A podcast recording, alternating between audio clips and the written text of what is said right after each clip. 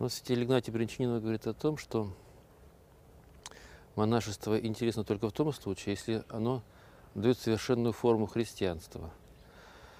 И также говорит о том, что болезнь – это есть эпидемия от Бога, в совершении недостаточной нашей благочестивой жизни.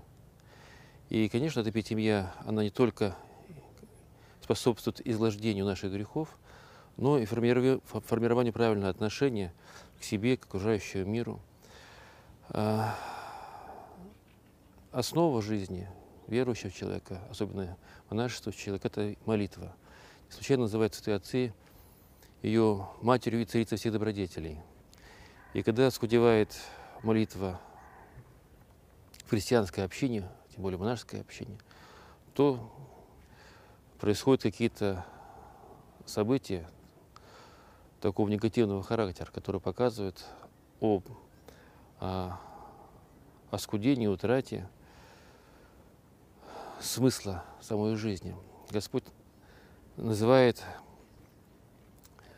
нас солью земли. То есть соль земли по существу — это как раз молитва, которая признана к преображению не только внутреннего мира человека, но и мира окружающего. Мы сегодня празднуем память иконы Божьей Матери Толкской, которая совершается в дни попразднества Преображения Господня. И, как прекрасно все помним, событие на Фаворе произошло после молитвы Господа своими учениками. И явление Божией Матери, святителю Трифону, тоже было во время ночной молитвы. Поэтому каждый из нас должен стремиться к преображению себя, в первую очередь по заповеди апостола Павла, находясь в непрестанной молитве, непрестанном памятовании о Боге и о тех заветах, тех заповедях, которые Он нам оставил. Добродетель всегда связан со скорбями.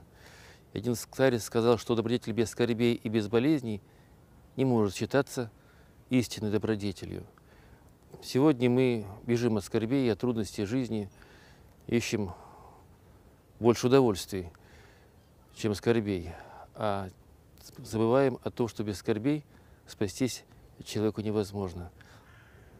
Первые христиане любили скорби, и даже некоторые платили деньги, чтобы их ругали и как-то утесняли. Сегодня мы видим, что наше сердце зачастую больше принадлежит внешнему, временному, земному миру, нежели миру небесному, духовному. Мы должны помнить о том, что мы призваны к вечной жизни, к небесному царству, что мы, хотя и живем на земле, но являемся как бы земными ангелами и небесными человеками. Какие бы ни были искушения в нашей жизни, по слову Христа им подобает прийти.